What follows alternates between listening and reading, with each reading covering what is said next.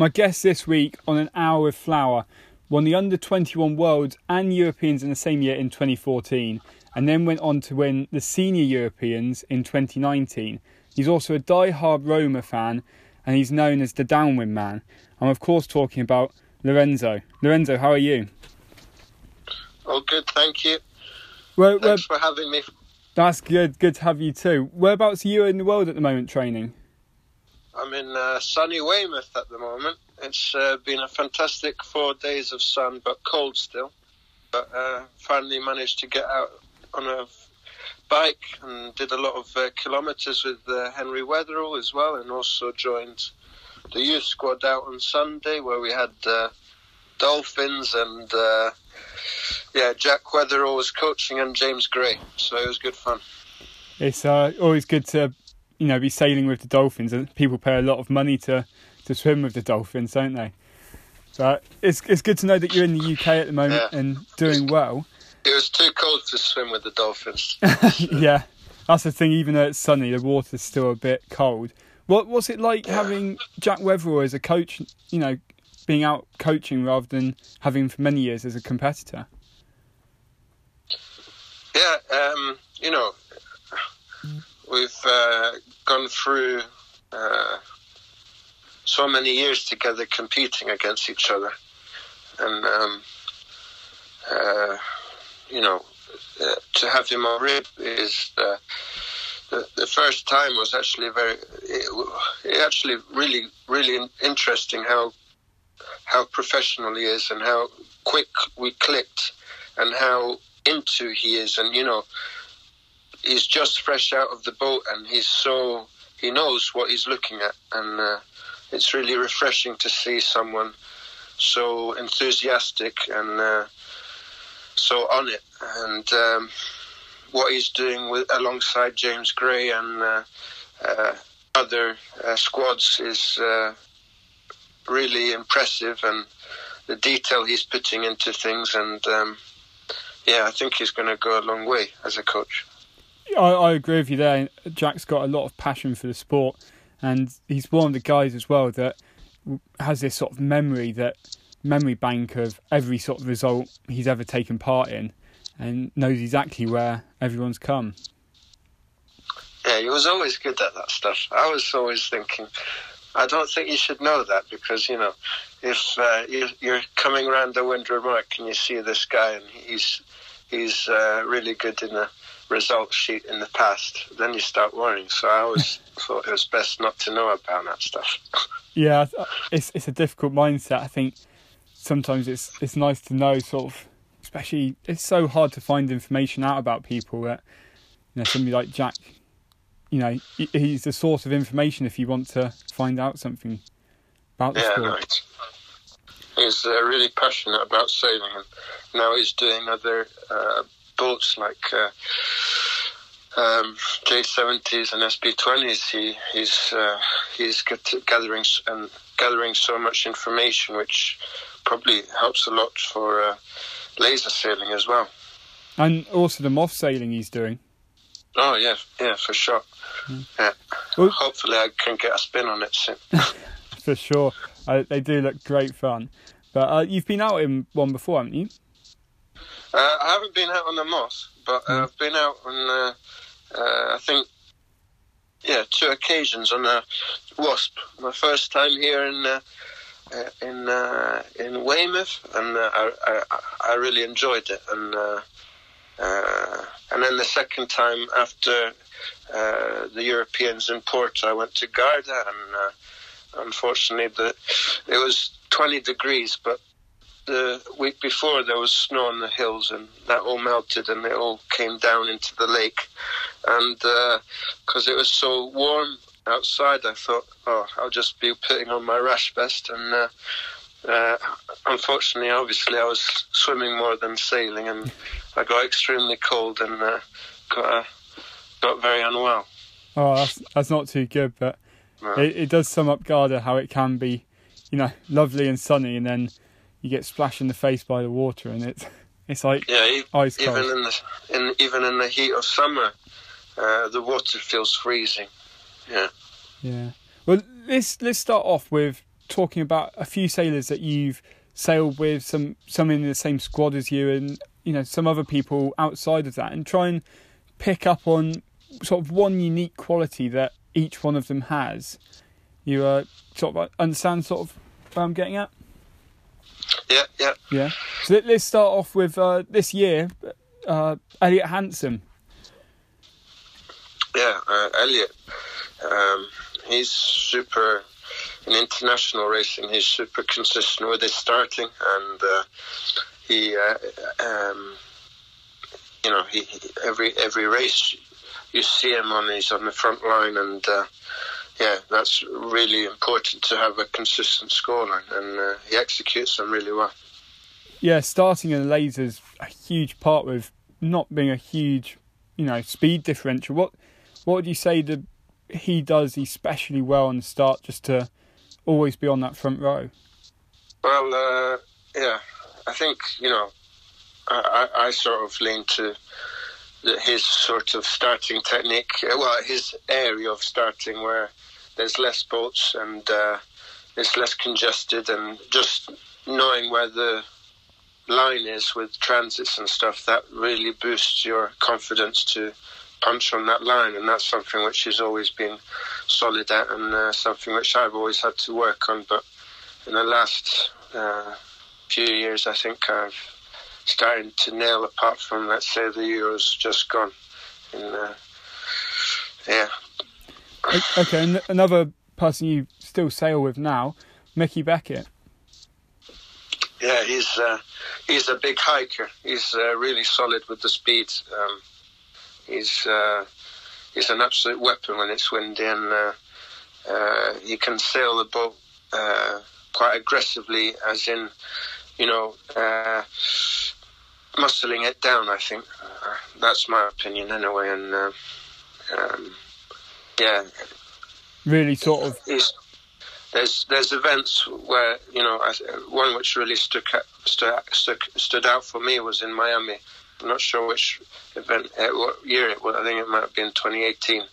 And uh, I think he got the two bullets in that World Cup on one of the windiest days there. And that really shook up everyone. And uh, yeah, from then on, you know, he's been so consistent in that stuff and also built in so much uh, uh, other, um, well, you know, he's building up a really good uh, book of uh, what he can do in any condition. Yeah?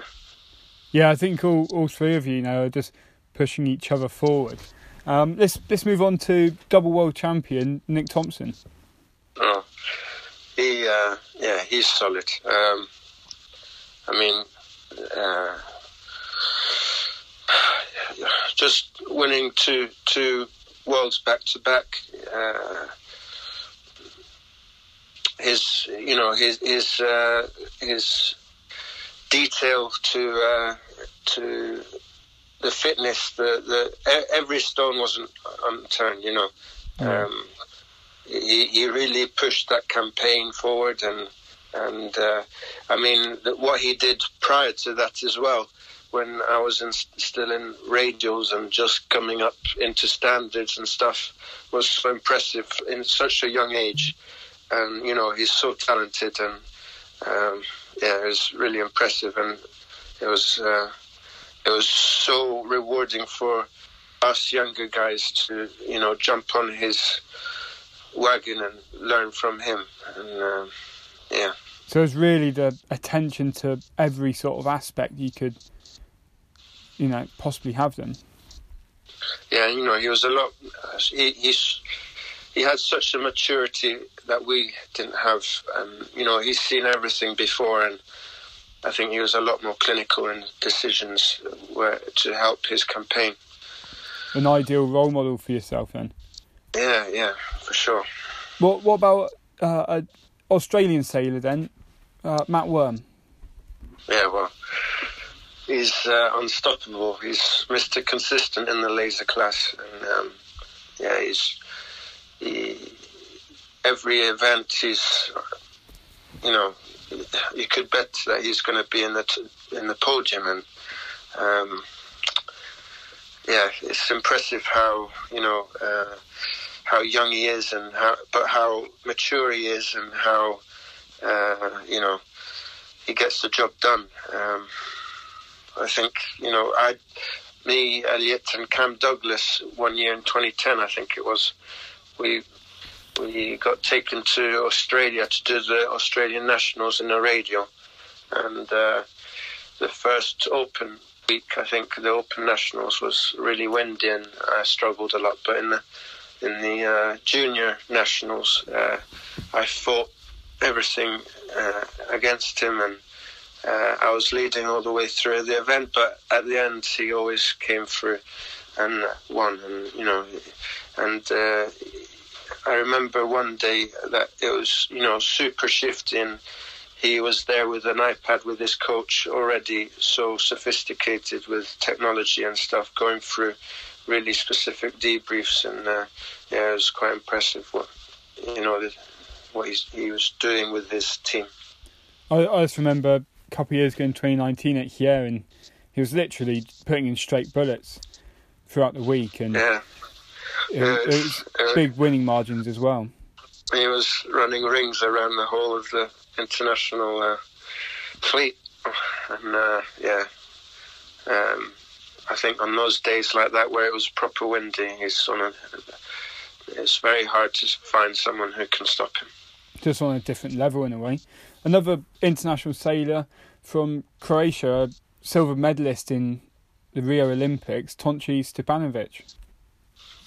Yeah, uh, he's he's been uh, really consistent as well as a as a uh, sailor in the international class, uh, in the in the laser class, and uh, you know, um, uh, I I remember once in Palma. I think it was yeah, it was 2016, beginning of Palma in 2016, and. I think he had he had an operation and um, had to that that was his first event back from from that operation and I said look I think you're going to be one of the favorites this time because you know you're so more um, geared up and you want it more that uh, uh, you'll your next few months will be so clinical and you'll get everything from it and uh, and uh, he was also sailing very well then and um, yeah uh, he he absolutely smashed the games. What what would you say was the biggest factor? Was he really quick upwind or downwind or something? Uh, well, um, he's he's super quick downwind, um, and uh, actually everywhere he's pretty quick, and uh, um, yeah, he's solid. Uh,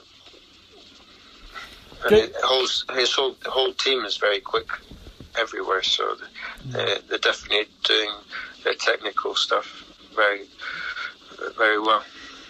For sure, and you're sort of saying in a way then that you know by getting that silver at the Olympics, was leading for a large part of it as well. He just really turned it on when it mattered. Then. Yeah, yeah, for sure. Um, yeah. so, but that's when the pressure, and he, he was he has had a few games before that, and yeah, he, he really turned it on when it he needed it.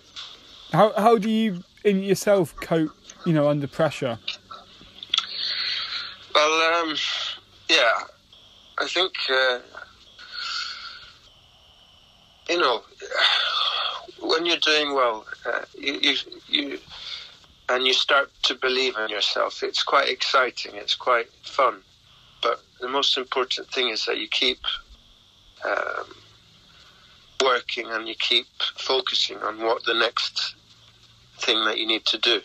Um, what, like for example, if you're on the start line and you're you're a bit, you know, you feel like you're not in the zone. You just have to think, look, where's the pressure? What angles? Uh, what what's the wind angle at? Uh, what's the pin end bias? Uh, what, what, what's the bias at? and you're just trying to get yourself thinking about what what the roles are. Um, uh, because it's very easy to get lost and to lose focus. And at the end of the day, you have to treat the, the, the next race as uh, as uh, every other race. And um, to reset, and uh, um, it's just sort of a cycle, and uh, um, yeah, that focus is really important. Just sort of keeping focus and just worrying about the next right decision to make. Yeah, yeah, exactly, and um, that, uh, yeah, and as long as you're keeping that cycle through, um, you're not going to get sidetracked. I don't think, no. and that's what I I've been trying to continue with. Last sailor sort of pick up on somebody you sail with in the Star Sailors League is Iain Percy. Yeah, well, uh, big name, and uh, I was very very uh, shy to meet him and um, talk to him.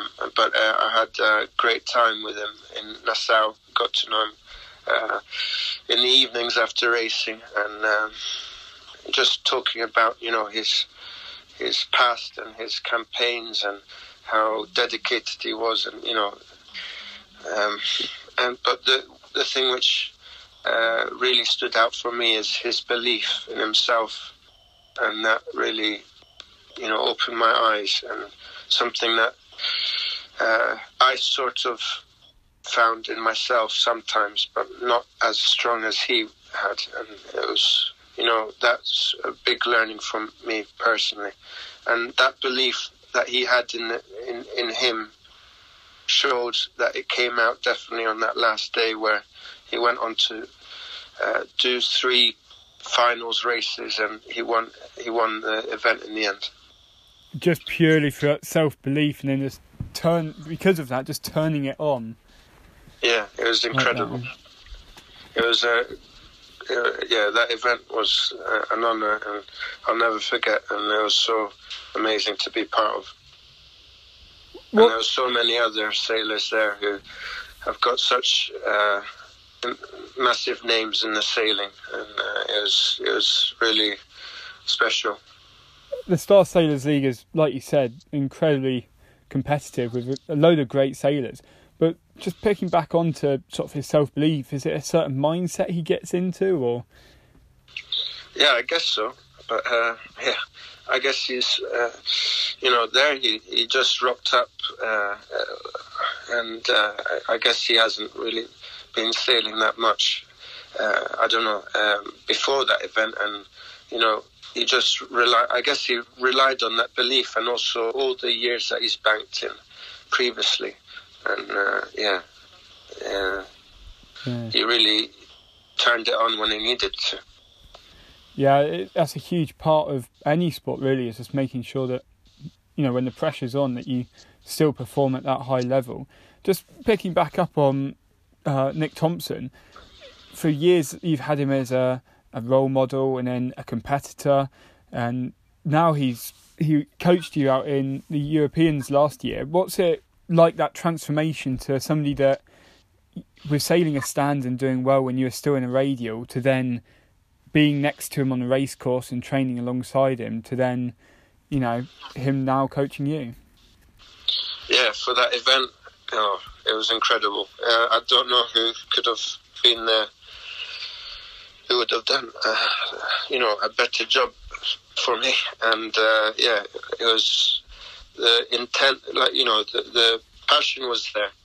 Uh, the the the, de- the details was there, you know, the, the the briefings and stuff, and the debriefings was so uh, uh, so clinical, and um, you know, the, but the thing which really helped me was, I guess he knew me as a person. Um, he knew my character and uh, he knew my talents, and he just made it easy for me, uh, putting me in the right mindset to achieve what I can do with my talent.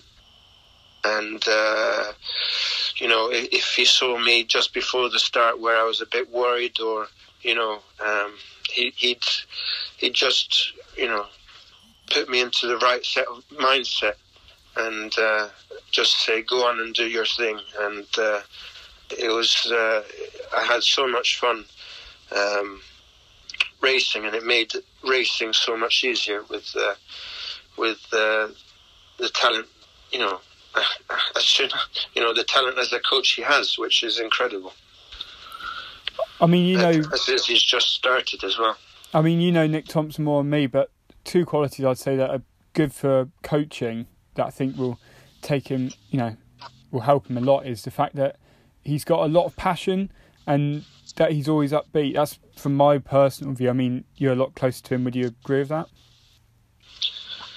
Yeah, and you know, I think uh, you know, I think he got a lot out of you know seeing what he's putting in as well, and uh, uh, I think you know the energies bounced off each other, and also Mickey and and uh, uh, the other lads uh, at that event, and you know it, it, it, was so refreshing to have someone so uh, passionate and so energetic uh, beside you. Mm-hmm. And how did you actually start out in sailing? Did you come from a sailing background? Who me? Yeah, yourself. Yeah. Well, uh, my dad, uh, we lived in Italy, uh, and uh, my dad uh, sailed uh, yachts and also Flying Dutchman and Solings as he was younger. And um, then we moved to Scotland and um, to a small village um, on the canal, Crinan Canal. And I was pretty bored because there wasn't any kids around about the house and uh, my primary school was at the end there was only eight pupils in the whole school, and I was the only one in my year, and uh, it was quite crazy. But um, Tiny yeah, so school, so just to you know spend some time, I, I started sailing uh, with my dog Oscar. It was a golden retriever, and uh, after that, um, Dad saw that I was getting better and bought me a brand new topper, a red one, of course. And uh, from then on uh, started traveling around Scotland and uh, doing travel travelers and uh, then got in the national squad, the Scottish national squad for that. A year after traveling uh, around UK and uh, then got into the Topper national squad. And getting, I was the last person. David Cockrell at the time was the coach and he put up uh, a list of the sailors. And my name was at the very bottom, who just got into the national squad. And that gave me so much fire and determination to show him that that's not where I was belonging. And uh, yeah, it was uh, good fun to use that energy to uh, really, you know, propel me up the ladder board as he did, as he used that as uh, as small racing after the weekend of uh, training. So yeah, it was good fun. So sort of scraping into that squad at the time, it just fueled you and that motivation just to really yeah that list forward. yeah of saying my name at the very bottom, and uh, I just wanted to show that that's not where I'm supposed to be, and uh, yeah, it was good fun. Whereas rarely you see your name, you know, not at the top anymore in in the laser fleet. So it's obviously showed that you know it really did motivate you. Yeah, yeah, yeah, and uh, you know, you, you see, uh, you know, is it the last dance I saw? Um, it was insane how I guess uh, Michael, Michael Jordan. Jordan used small things like the guy didn't give me a handshake at the restaurant, or he didn't say hello, but she used that to then go out onto the court and just absolutely smash them. And uh, it, you know, it's important to have these small things which uh, give you energy to show someone uh, that you're, you, you, know, you got, you're not, you know, go and smash them. Really. Yeah, and back in those topper days, you were sailing with, you know, some of the guys you're still sailing with now, the likes of, you know, Elliot Hanson, Mickey Beckett, and Jack and Henry Wetherill.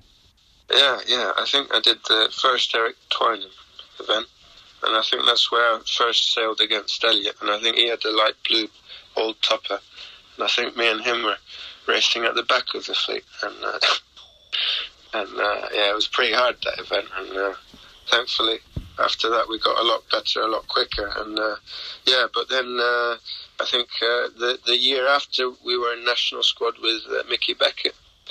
And yeah, um, so many other talented sailors who have gone on to sail in, you know, Bleddyn Mon, for example, he's out in uh, Auckland uh, as a main sail trimmer on Ineos and stuff like that. It, it, that, that group was so talented and uh, uh, it was so good that we had all that talent around us, and uh, we, we, I guess, we bounced off each other and learned so much uh, off all of us.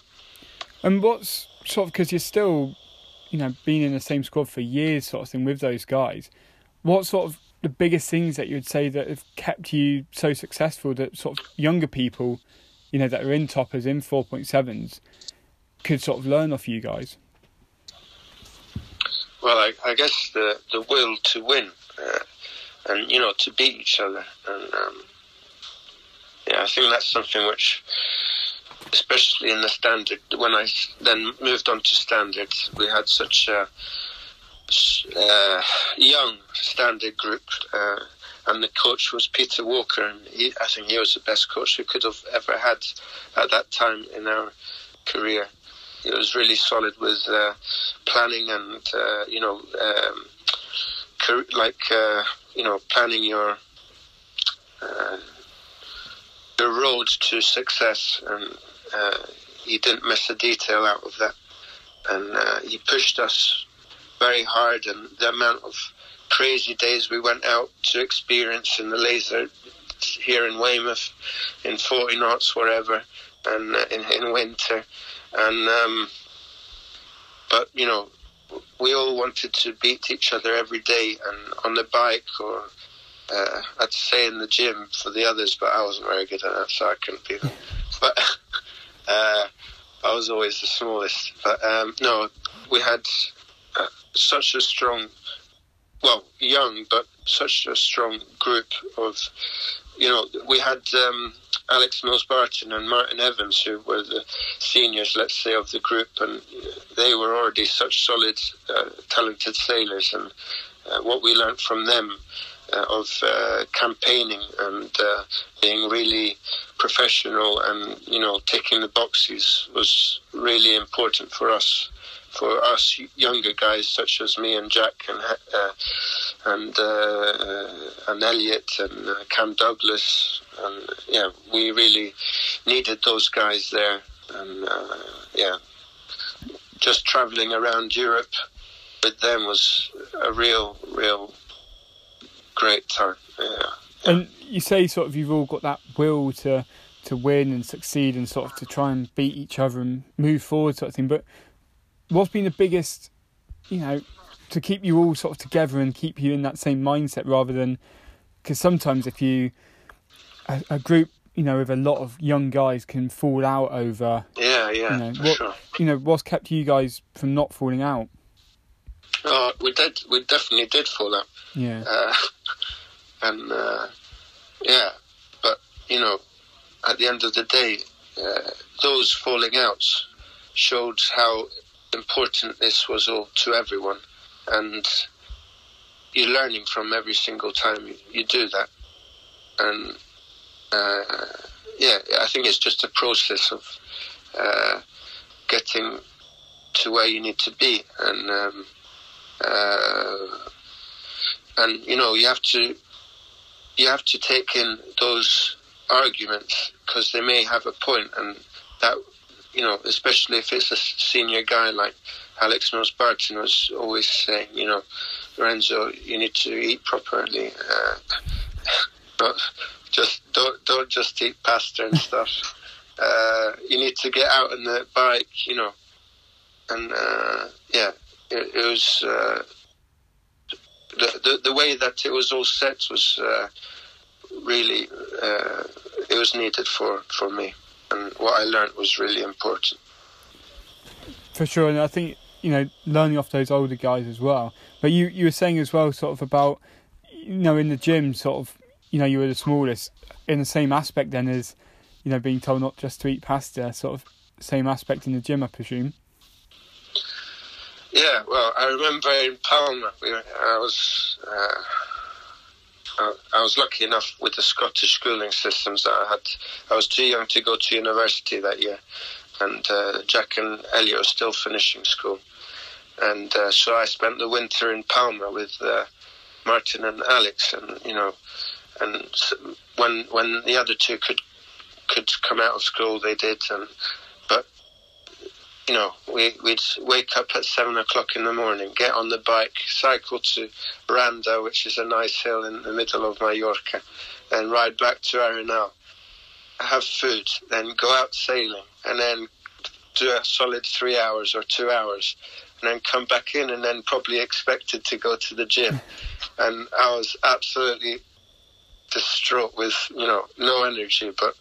Uh, you know, and trying to put on weight as well, which uh, looking back at it, I'd probably do it slightly differently, but just, uh, uh, you know, uh, you had to experience it, you had to learn from it, you had to, uh, and it, it, did give you that grit, I guess, that uh, we need nowadays. And yeah, just that whole whole time will, will, always be in my memories, and yeah, it was a great time. What you say about you know you do things a little bit differently. What can you expand on that? What exactly would you do differently? Well, for me, sailing takes such such energy out of me. Uh, whenever I go out, I put in everything uh, just to get the best, most out of it. Because I think, uh, especially now for me, um, you know, sailing might be limited, and um, uh, so whenever you go out, your your energy is fully focusing on your technique, uh, the drills, um, speed, um, starting uh, drills, and you know, but you need, but your body needs time to adapt and to take in the gains that you're doing on the bike and in the gym, and you know, for me in the gym, I've always struggled to put on mass body uh, strength and stuff, but easier for me to put on aerobic fitness. So, uh, you know, you just have to understand yourself. It, it does take time to do that, and uh, you know, um, once you understand what your body's uh, naturally, you know, easy and what's harder, then you have to spend more time on prioritizing the time and it, yeah it's it's just a balance really. And you seem to sort of from that the under 21s in 2014 sort of was my first year you know sailing in a stand or sailing in general. And you went on and won the under 21 worlds and europeans. And for me at the time i was like oh you know this guy's pretty good. What what did it feel like to win both of those in the same year which you know people rarely do. Yeah, well, um, actually, I, I broke my wrist in uh, just before I was supposed to go out to Princess Sofia that year, and um, uh, yeah, I, you know, I was saying to the doctor, "What do you mean it's broken? Why are you putting a cast on it? I need to go out to Palma uh, to do, you know, British sailing team racing and stuff." And uh, but the team here in Weymouth at the British sailing team, you know, got me, got me uh, doing other things in the meantime. While my, uh, and you know, one of the biggest working on work ons for me would have been fitness, and you know, I just and strength, and you know, they got me onto the leg press machine. They got me onto the bike on the watt bike every day, and you know, something which was so important for me to do. And I it, probably if I didn't break that wrist, I wouldn't have done that. But I left. I left. The, I, I got back into the boat after getting all that sorted. A lot fitter, a lot stronger than when I left. And if it wasn't for that, I think uh, those results might have not been the same.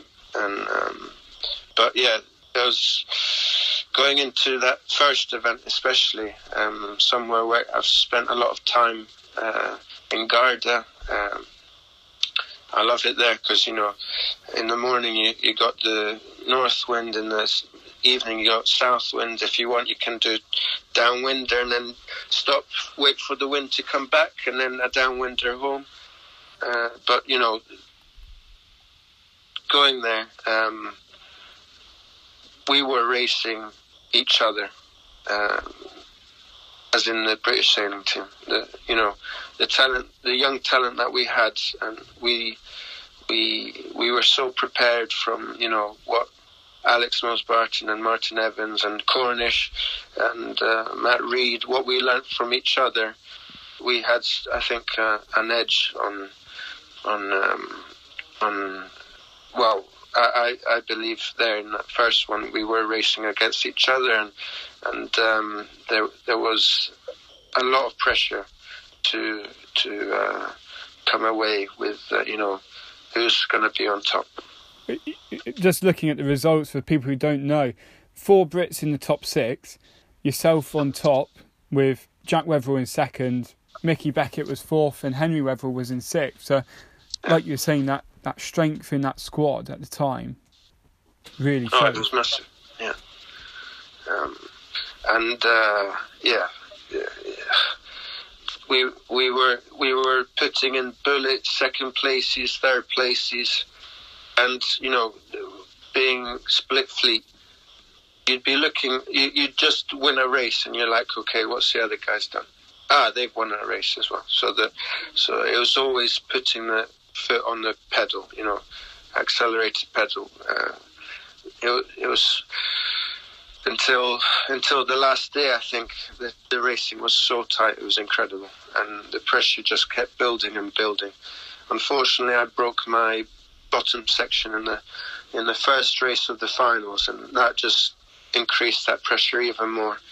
And uh, yeah, I remember there uh, when it went, and that was the only discard I would have had for the the finals and I went. Uh, Peter Walker came with the rib. He had a bottom section in the rib. Nothing was said. Nothing was spoken.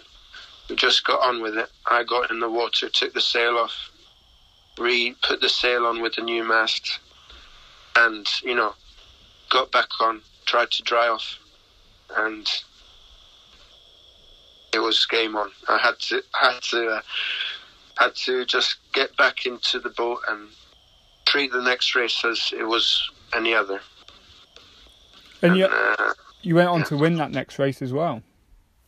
Yeah, yeah, yeah. After uh, uh, you have to come back with a strong performance, and thankfully I did.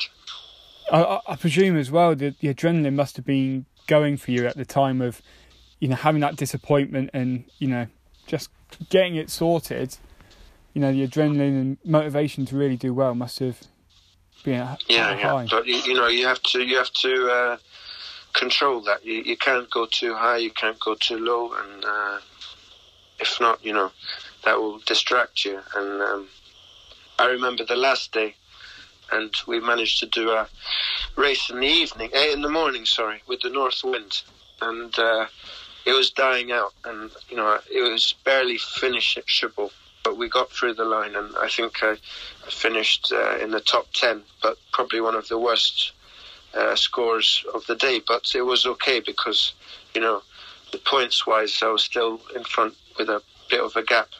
But then people were saying that's it for the day, and you know I was like, oh.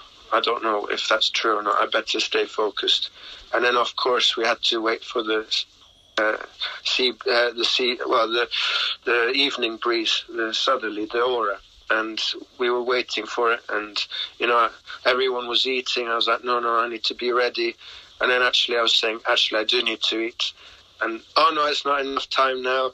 And it was so crazy, and I was so uh, anxious. But um, again, I managed to get everything back to control once I hit the water, and I think I I came away with a win in the end as well, which really tops off the event. So, what would you say in those days where you know there's long postponement like you're having?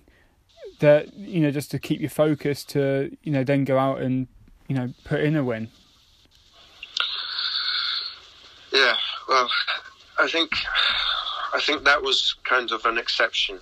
How stressed I was, but um, yeah, usually uh, it's important to switch off and then switch on. Yeah. And for me, whenever I get onto the water, that's when I have to switch on. But whatever happens on off the water, you know, you just have to try and uh, stay relaxed, stay hydrated, stay out of the sun if possible, and just you know rel- talk to the guys who you want to talk to, um, you know, and just try and control the environment. There's con- control this, the, the controllables that you have control over. Yeah, yeah, exactly. And that last day, you know, for people that don't know, the results wise are all over the place. And, you know, in terms of the top 10 sailors, you're the only person to put two top 10 results in. Yeah. So, Uh, it was uh, it was uh, it was a really it was a really really uh, low scoring event for me that one, and uh, I think I think just the pressure and and and the, the amount of belief I had from that event, I think helped me a lot for the worlds in uh, Douarnenez. and, and moving on to that, you then went on and won the worlds as well. Yeah, yeah. There, I had a completely di- different battle. I had uh, Thomas uh, Hermann Tomasgaard, and uh, oh, he's a really talented sailor and someone who I checked the results the other day of my first international 4.7 event in uh, at the Worlds in Buzios in Brazil, and uh, he was up there, and I think he was top three, and uh, that was his first event, and I already had a whole winter's training in the 4.7, and he was telling me how, uh, you know, how he got onto the reach and he had to look around for the other boats to see how he had to set the, the kicker. and it was just incredible. He's so talented on how to race in an international fleet and he's so quick as well. And, you know, now he's, uh, I believe he could be one of the favourites uh, if, if everything goes well for him at the Olympics. And so just having that natural ability then. yeah, he, he, he's really talented sailor. And, um, yeah, he's grown with age, and obviously he's really fit as well. And yeah, he, he's he's a strong, young, talented sailor. Well, young as same age as me. Yeah. so moving on from that, just sort of going on about you know the Europeans were in Torbole, and you said you've sort of done a lot of sailing in Torbole. Was what's it like, sort of training with somebody like Robert Scheidt out there? Oh, I remember, uh, you know, you get out there, and I think it was he was still in a well, he was just finished his star campaign in 2012, and he's already on the water in a laser standard uh, a few months, well, a few few weeks after that, and you know, I saw the Brazilian. Uh, stickers on his sail and I was like, oh my goodness, this is Robert and I always knew he lived there but uh, I never saw him out on the water before and uh, again, I was very shy to approach him. But uh, yeah, um, it's incredible how um, how it's you know in a laser you get out on the water and if there's another boat you go and hello and you, you, you do a few speed tests and you know he just said all right let's let's do a few speed tests and just the awe of being around a guy like that and and uh, and you know he's so determined. Every time he goes out on the water he's pushing that boat to the limit. And you know I remember Peter Walker showing us a video of him reaching and that was after a whole two hours of training with us uh, and we were completely you know bonked and we just needed our protein shakes immediately and he was still you know, gritting his teeth, sending that boat down waves, and yeah, it was insane. He's yeah, So sort of that with Robert Scheidt, just that will to, you know, keep going and just, you know, every opportunity on the water, just maximise it. yeah, yeah, and you know, that's something which I have to do now, and uh, uh, you know, everyone has to do, I believe, um, and uh, that will to you know have that time and use it. Uh, and that energy, I think, really is important for stepping uh, and making gains. Um, but uh, yeah, his determination after all these years is incredible. And staying with those under twenty one, you know, events that year, you were still at university. Am I right in saying? Yeah, I was still at university, and um, so yeah, winters were very tough. Um, to juggle the two was uh, really tough. Uh, I, I, didn't have a car down here, and um, I had to use go on the train, which then the trail track train track uh, got swept away between Plymouth and Exeter, so that made my journeys longer to Weymouth and back, uh, which I went to University at Plymouth. Yeah, and um, yeah, down at uh, Dawlish.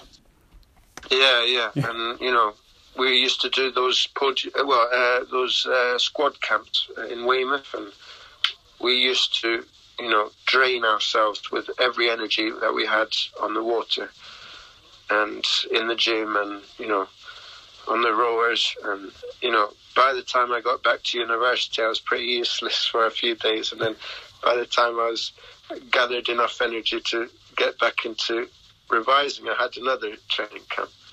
And uh, yeah but I think there to handle the two it's really important for a student to get into that classroom.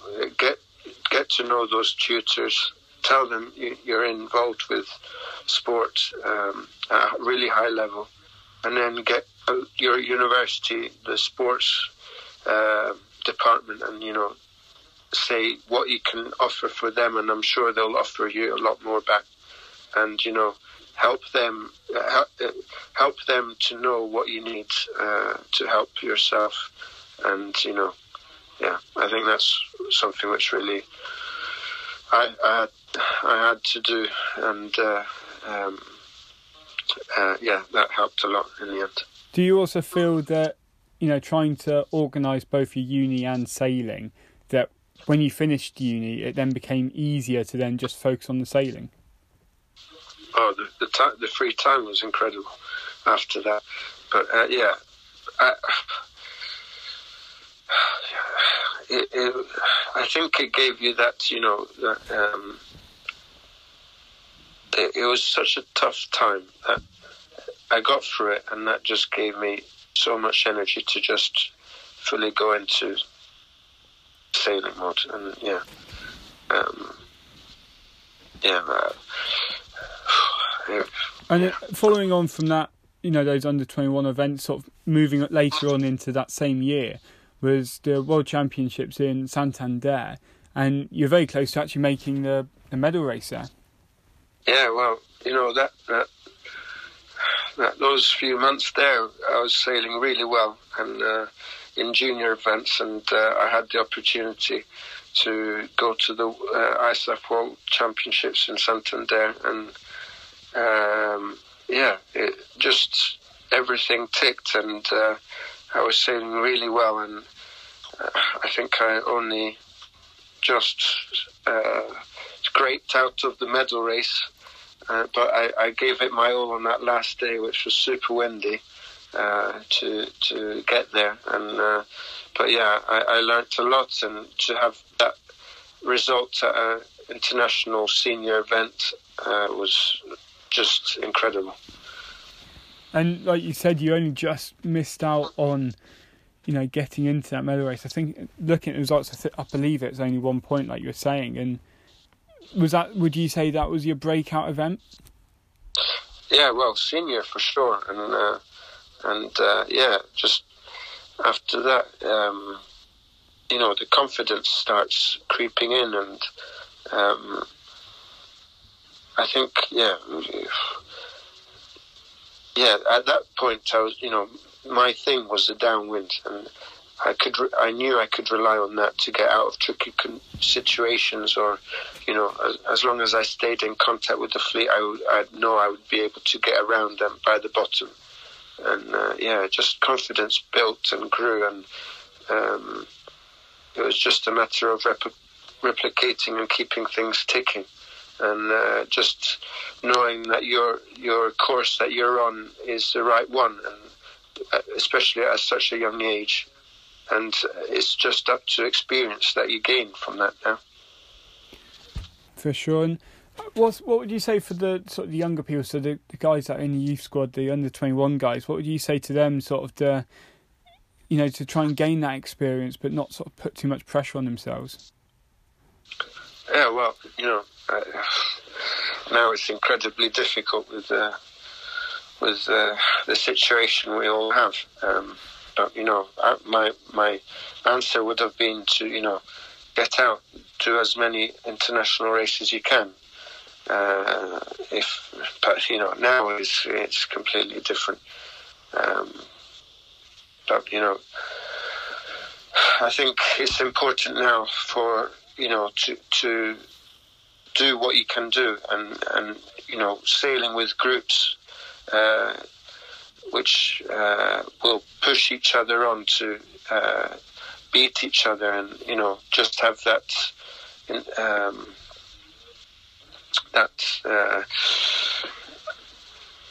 will to improve is massive. And you know getting out on the water nowadays is such a uh, relief and such uh, you know it's really enjoyable instead of being stuck in the house or or uh, yeah so and yeah, it's a very tough one picking up on the, the fact that you mentioned about sort of trying to get as many international events under your belt as possible. I remember you sort of t- telling me and Cameron Tweedle back in you know winter of sort of eighteen, nineteen about doing that exact thing, and you know myself, you know, and, and Cameron sort of done those events, and I think it gained me a lot of experience. And you know, you get beaten ninety nine percent of the time, but oh. you learn so much yeah. from it. Yeah, I mean, my first Palma, I think we we the, the the young ones of us, we were all in the 75 area. The world's is two, you know. And we are getting absolutely slaughtered, but you know, you need that experience. As long as you have a solid base, you know, your speed is good and your decisions are good, why not go and face that slaughtering? And you know, you're only learning from it, and uh, and um, yeah, it's just uh, you just have to learn and make sure you know you're briefing yourself uh, either with just by yourself or with a coach or speaking to the other guys, uh, your teammates, uh, to you know really understand what worked and what didn't on those days, and uh, just I think yeah, just experiencing the whole vibe of the the event is uh, really important. And once you have that experience, taking it back to a qualifier, I think is uh, massive. Yeah, you sort of go back to a qualifier, and it, it seems easy in in a sense, not. Of course, there's a lot more space. There's uh, there's uh, yeah where you can you know sail your own race. Yeah, yeah. Start, I mean, the biggest thing is starting in on a qualifier fleet is so much easier than starting on a on a senior fleet. And one of those events in, in 2019 was an event in Genoa. And I remember, you know, try, you know the, event had ended, you weren't at the event. The event had ended, and I was trying to get out of Genoa at night, probably about 10 o'clock, 11 o'clock at night. And uh, I get pulled over by the police. Yeah. you, you probably know where this is going. And, um, you know, I, I didn't speak you know, my Italian's sort of yeah. minimal, and well, their English was also minimal. You called me. You called me, and uh, I was getting ready to bed, and uh, you sounded very, very concerned. and uh, you're saying, Lorenzo, could you please sort this out for me?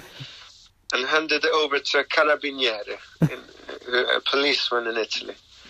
And he was saying, can you, you speak Italian? I said, yes, I can speak. Eh, sì, posso parlare in italiano. So, I, yeah, I started speaking to Italian to this policeman, and he said, your brother doesn't have any money for this fine that we're giving him. I was like, wait a second, he's not my brother. and tell your mum that he needs to have some cash uh, whenever he's going on journeys. And basically, at the end of all this, I told him that he was in a, you know, it's his first time in uh, in, in Italy. Uh, I'm not sure if that was the case, but and uh, uh, now, well, back then with the bridge being down and in general, the streets are really confusing to get out of it. Most of it is all one-way systems. And I said, look, uh, the, the, this uh, Ben has been at a competition, world sailing uh, competition in Genova. Um, he's lost, and he's extremely sorry. And I think I even got you to get a, a private, uh, uh, like an what was it, escort. passage Yeah, to uh, back to the club, right? yeah. So they, uh, so, well, yeah. So they let me And a off. The, good discount off that fine, I think. yeah, so they they basically let me off the fine, and I only had to pay thirty euros, which was, I think it was going to be like a two hundred euro fine. So to to get it down to thirty euros is a huge uh, thanks to yourself, and um, and yeah, and then they escorted me sort of out of out of you know Geneva, and like you said, it's just such a nightmare. But that that came in you know very handy having you, you know, even though you were sort of Yeah. late to going to bed. I don't know what would happen Oh. if you had gone to bed. But yeah, but the best part of it, as a thank you gift, Ben gave me, I think, a litre of maple syrup, specially delivered from Canada. Um, uh, uh, Yeah, uh, It was incredible. yeah, that was uh, yeah, that was good. I, I do I do like my maple syrup, and I think uh, I had sort of several. But no, it was it was such a huge, and I think that's it sums you up a lot. Lorenzo is that you do have a lot of time for people, and very sort of down to earth, and sort of a couple of events. I think the next event I saw you was the senior Europeans in uh, in Porto. Is that the next event? I think. Sorry, the, the line's breaking up a I bit. see. But, uh, I think the next event I saw you at was the senior Europeans in Porto. yeah, yeah, yeah. So I think we had I had you over dinner for my special one dish, wonder matriciana, right? Yeah, which I've uh, I've uh, finally got uh, good at uh, all these years, and uh, yeah, it's uh, uh, an Italian Roman dish from just uh, really easy but really tasty. I, I know the next time that And I, then- I see you, I, I hope to have a, have another little bit of that. It was delicious. Yeah, no problem. But those those European Championships, I felt that you know during that whole week you were sort of laser focused in a way. Yeah, yeah, um, yeah. I, you know, I, I enjoyed that. Well, actually, the very first race I, I struggled in, and uh, I, I didn't enjoy. Uh, I didn't. I didn't really get into the into the swing of things, and um I think that probably gave me a, a you know a big shock and a heads up of what the task ahead was. And after that, my you know, I got a win in the next race after that, and that just relaxed everything again. And I think that saved me. And you know, that was one of the biggest events for me uh, uh, moving forward. As half of it was in big breeze, and I still managed to come away with solid results to keep me in.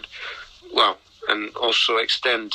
Uh, uh, on the on the fleet and um, points wise. And um, yeah, I really enjoyed that event. The venue was very tricky with tidal conditions. There was a lot of uh, tides, a lot of current, and uh, great, beautiful Atlantic Ocean rolling in.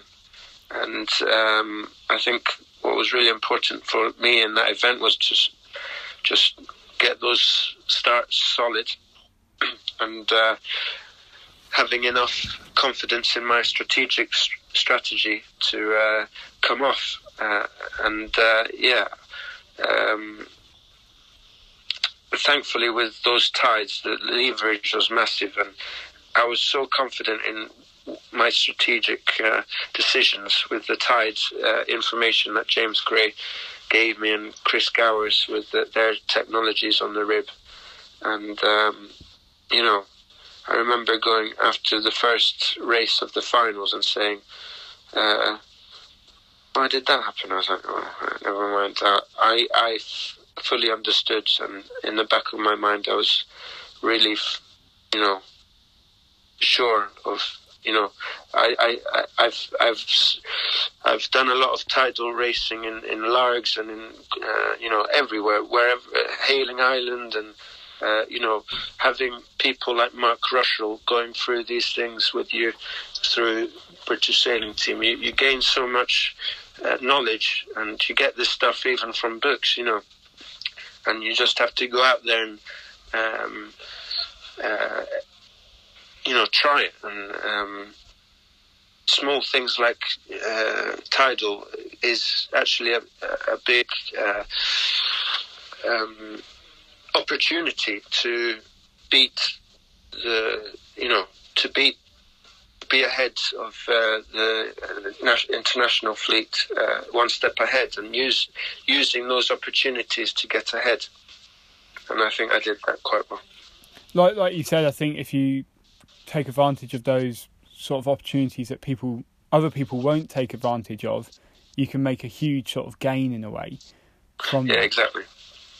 And I remember you saying, sort of in your, you know, sort of winner's speech, that you know you had to be smart during that week, and in some venues, and like you said, Porto being one of those, you just have to be, you know, smart sailor sort of thing in a way.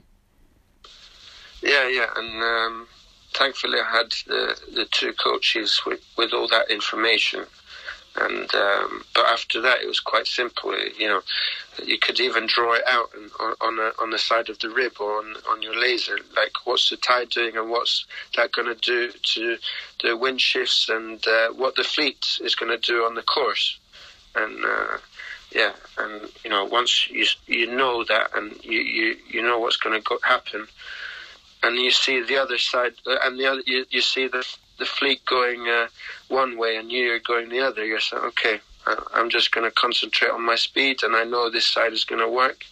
And you see it working, it's just a big relief. And what's even better is if the, the, the tide switches again and then you see the fleet going to the side that you went to in the first race, but now the tide switched. So you're, you're going to the other side, you're, even, you're laughing, you know. And um, it was a bit like that in, in uh, in uh, Porto. Sometimes, though, if you know when you're going off to that side and everyone else is going to the other side, uh, but you you know you you know that side's working, but surely there's a little bit of doubt that you know everyone's going to the other side. Does that worry you at all? I think I think it all comes to your confidence and your calculated decision. Yeah. Um, Just sort of believing in yourself, really. Then. Yeah, for sure. Yeah, and sort of moving on to you know this past year for a lot the start of the year you were you know dealing with a back injury, um, you know when everyone was in lockdown anyway. But what was sort of the steps you were taking to to you know make sure that when you come back from that injury that you were you know fully fitness? Yeah, well, uh, I didn't.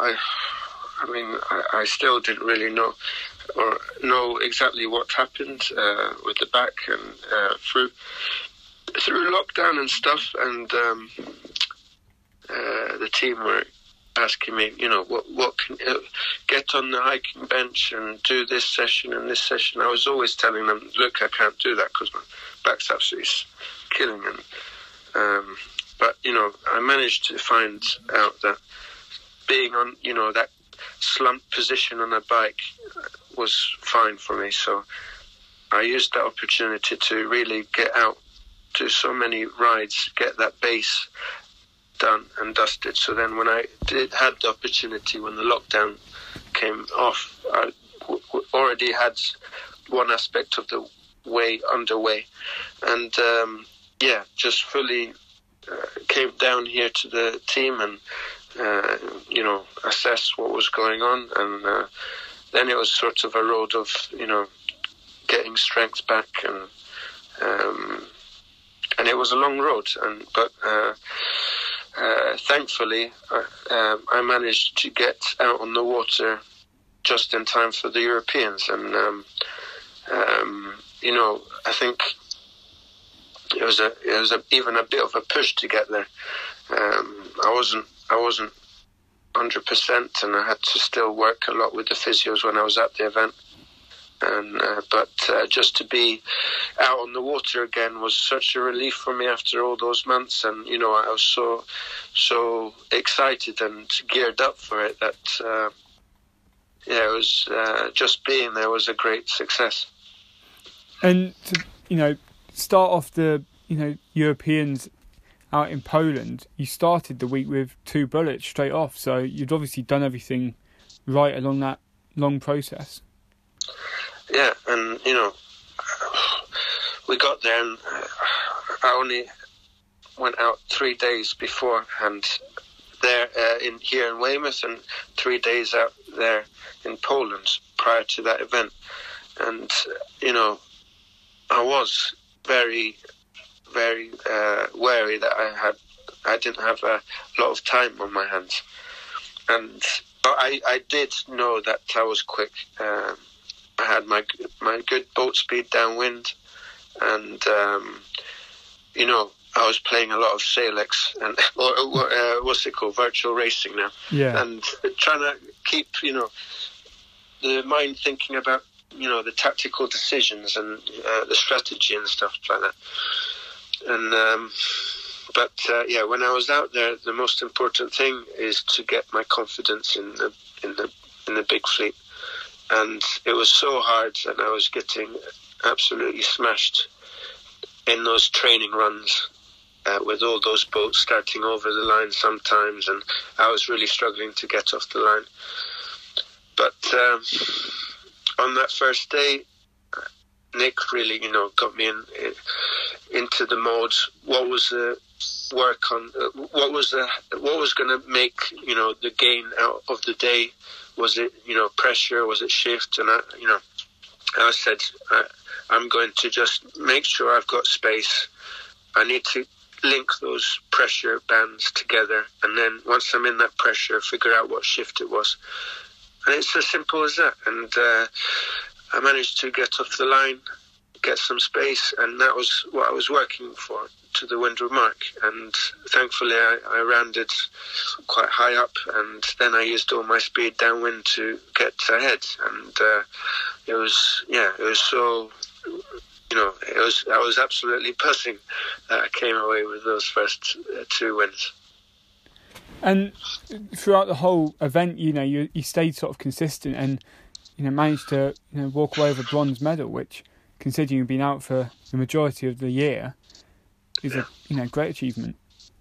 Yeah, I mean my tactical stuff and uh, the speed was there. The only problem there was the starting. I was really really poor. My confidence was of the, knowing where the line was was really bad. There wasn't any transits. There was you know there was a forest there or there was sea and or a cloud and. Uh, yeah, I didn't know where the line was, and I was really struggling to get off the line. But you know, working with Nick, uh, he made things simple. You know, start next to the guy, just ahead of him. Uh, you know, make sure you're covered though, and uh, you know, slowly, slowly. Uh, uh, and and you know, if if it was bad, I managed to wriggle a way out of it um, to keep the scores roughly low. But you know, if if if if there was one thing which I wish I had more time to do before the event, it was uh, getting that confidence of knowing where the line was and uh, you know judgment of uh, time and distance. Yeah, it's a, it's a huge part, and you know this year as well has been difficult. I think for everybody that hasn't been racing to try and you know put those skills into practice on the start line. What would you say to people, you know, in if they can only sort of train with themselves to, you know, try and focus on what they can do to improve their starts yeah. and time and distance?